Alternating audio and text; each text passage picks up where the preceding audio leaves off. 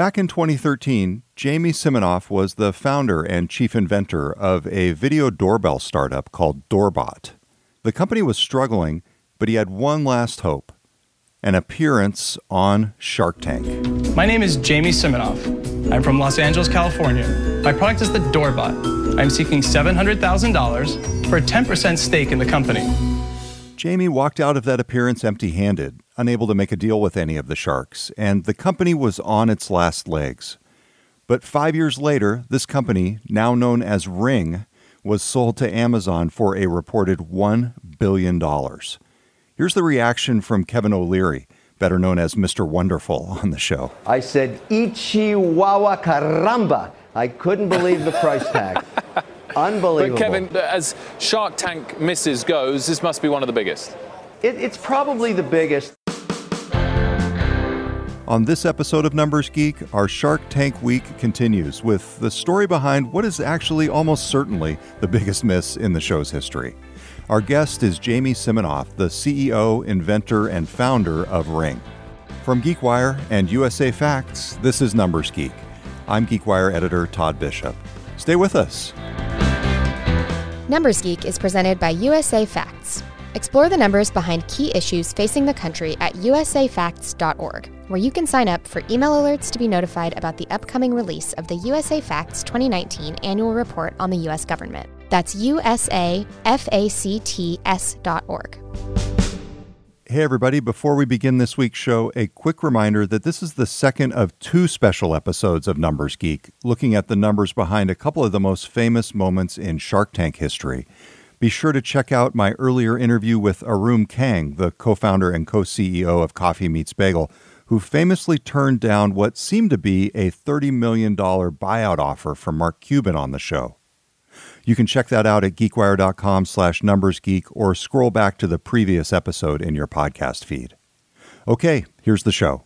All right, we are here with Jamie Siminoff, the CEO of Ring. Jamie, it's great to have you here. Oh, thanks for having me. Yeah, thanks for being on Numbers Geek. So, when you went on Shark Tank, it was aired in November 2013. You were seeking a valuation of $7 million. You walked away empty handed. You did not get a deal.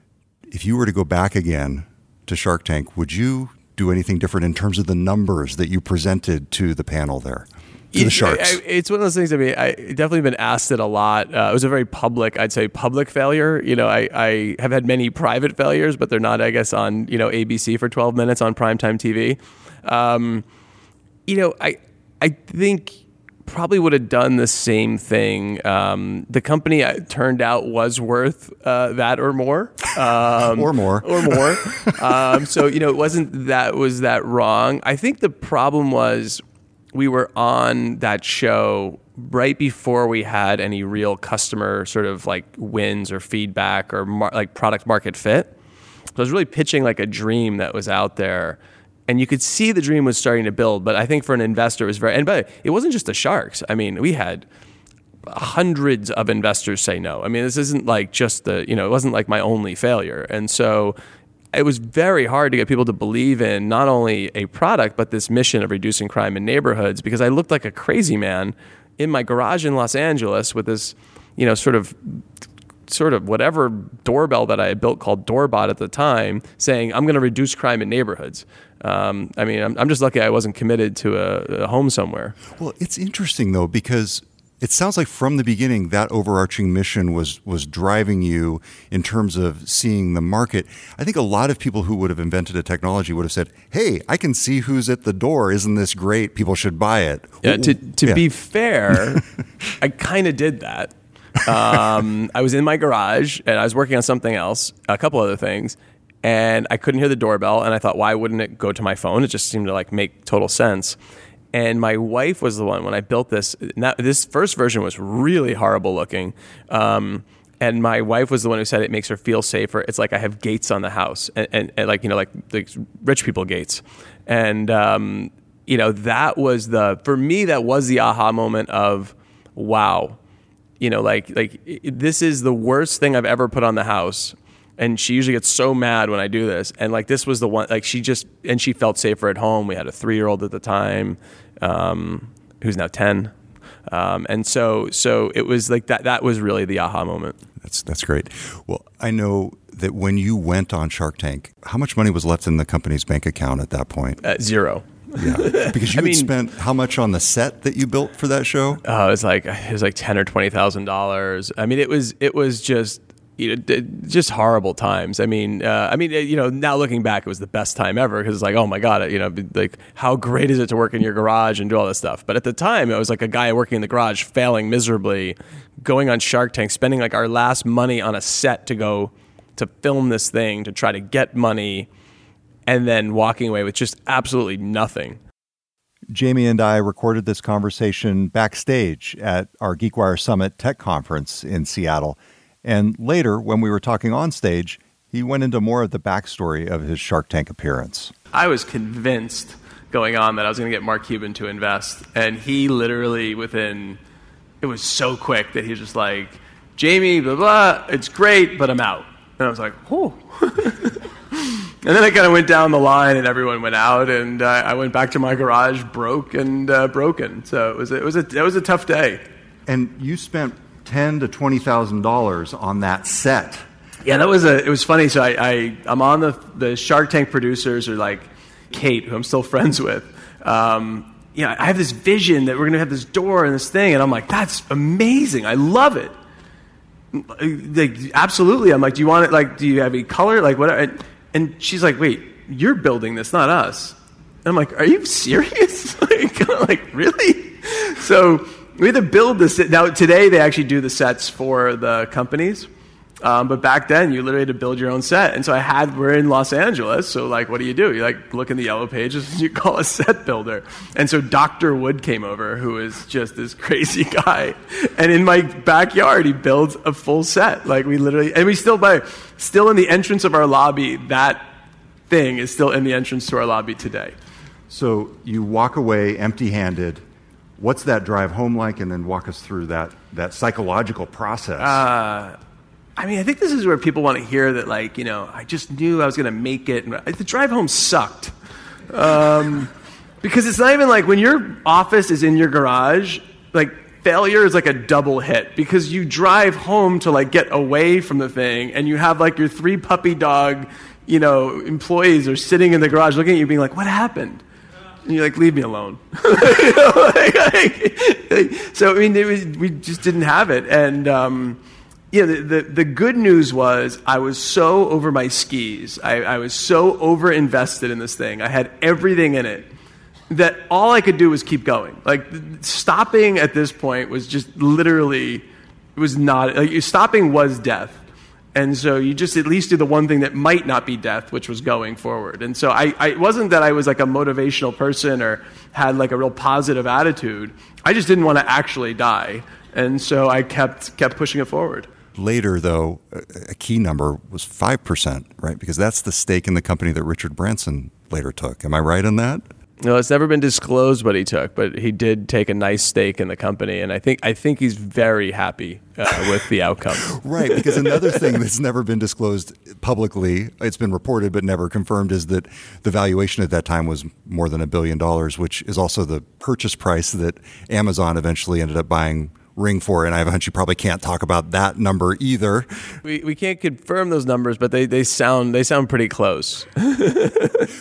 What does it mean to you that this company where you first thought was you know worth seven million and you walked away empty-handed rose to very significant valuations? And I mean, obviously, I, I am a human being, so it's it is amazing um, to look back and to see you know those numbers. Numbers I, I honestly never in my life, like in my wildest, really truly wildest dreams, ever thought I would achieve. But what really drove me was I am an inventor, and I think the impact of the product, um, seeing it no matter where I drive around, what neighborhood it is, no matter where I travel, seeing the product, having people come up to me and say like I use it, that really is the impact that like most um, has affected me in sort of the like wow uh, moments. The the money is a great scorecard or scoreboard, and it's obviously great on other things, but it really. I, I think it doesn't drive you as a human to like what you want to do, and that's that's the the impact is really what's sort of got me. So from that seven million to the theoretical billion, what was the difference? What made the difference? You know, I, I, for us, what made the difference, and there was, you know, there's a lot of hardware companies that were kind of in the same time frame that have, did not work out. We focused on a true customer need. Uh, we call our customers neighbors, and we really focused on like how do we make our neighbors' lives better. And I think it's business is very simple. I think when you focus on your customer, I mean, and I mean like focus like crazy focus on your customer, um, you end up. I think success comes to delivering benefit to your customer. And, and I believe with Ring, we were really able to deliver that benefit. And that's why we rose above sort of not only sort of potential competitors at the time, but really kind of the overall sort of peer group of hardware companies. After the break, the unusual numbers that Jamie Siminoff uses to measure the success of Ring, plus his triumphant return to Shark Tank.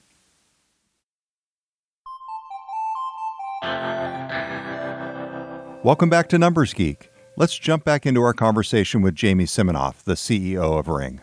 I'm looking at stats from the government collected by USA Facts, our partner on this podcast, and it shows a pretty dramatic decrease in property crime, larceny and theft from 1980 to 2016, uh, going from uh, roughly you know 3,167 incidents per 100,000 people down to you know 1,745 what potential does technology have to reduce that even further, and what what happens in that trend? Um, you know, I, I, think it will. I think we'll continue to. I, I, think we will continue to reduce and make neighborhoods safer with the technologies that are coming out because you know, if you look at these crimes, um, and especially, you know, we sp- focus on burglaries, you know, sort of car vandalism, um, package theft, like the things that are, are sort of what would you call like neighborhood crime. Um, you know, um, th- those things, I believe, with very simple, affordable, and effective technology, you can actually never zero out because I think that's that's probably not realistic, but get get very close in neighborhoods zeroing them out our KPI, our success has always been around how much can we reduce crime? What's our effectiveness of actually reducing crime? And so we keep looking at that, keep doing studies. We just did one recently in Newark where uh, we took two neighborhoods, put uh, the homes with a little bit over 10% of rings in those neighborhoods. And with that, we were able to reduce crime by over 50% uh, of burglaries. A plot twist in your entire story is that you have gone back on Shark Tank as a guest shark. It wasn't long ago that someone very much involved in security came in here and asked for a ridiculous valuation. I was the only shark that believed in him, and now look what happened. What happened? He could have made a lot of money. Instead, he made some. And now he's working. You're right beside me now.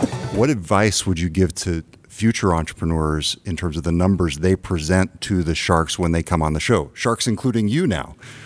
Yeah, and it's it's it's a funny thing because I am now a shark on Shark Tank, and you know I was on both sides, and so I get to sort of you know I, I, feel the empathy for you know people's businesses, but at the same time I'm also a real investor there, and it's my money. Uh, so from the numbers side, you know, if I'm going to invest hundred thousand dollars or whatever in a business, that's real money, and so I need to see what is really going on uh, with the business. I'd say the one the one thing I think that uh, overall I see, and I, I try not to give advice to people, but I think the one thing is tell me why you're doing the business because a, lot of times we're talking about numbers and all these things but a, a lo- businesses take a long time seven to ten years to become successful. The numbers will go up they'll go down products will come in they'll go out but why? Like why are you in business to do what for who and i think that's missed a lot it's it's we get maybe too quickly to the numbers and not what's going to sustain it for a long time but what about valuation? You, should they overstate or understate? What's the best psychological trick on that show? I think with valuation, the best thing have a lot of times you ask someone like, okay, it's ten million dollars, why? And they just fall apart. Whatever the reason is behind the valuation, have something that's very clear that builds it up to allow that to exist. And I, definitely numbers are a good part of that. The why is a good part of that because that'll tell you what where it's going. Um, but yeah, a lot of times people just say because because this other company is worth this in the space, and it's like that is not a reason to have a valuation for anyone. Like you are your own person. Why are you worth X? Jamie Siminoff, CEO of Ring. Thank you very much for being on Numbers Geek. Hey, thank you so much. Thank you for listening to Numbers Geek. Be sure to subscribe in your favorite podcast app and leave a rating and a review to let other people know what you think of the show. For more Numbers Geek episodes and videos, go to geekwire.com slash numbersgeek. For interactive graphics, charts, and more about the government numbers we talk about on the show, go to usafacts.org. Numbers Geek is produced by GeekWire in partnership with Steve Ballmer and USA Facts. Numbers Geek graphic design by Killer Infographics. Theme music by Daniel L.K. Caldwell. Video production and technical assistance from Kevin Lisota. Claire McGrane provided research and production support on this episode. From GeekWire, I'm Todd Bishop. Thanks for listening, and we'll be back soon with another episode of Numbers Geek.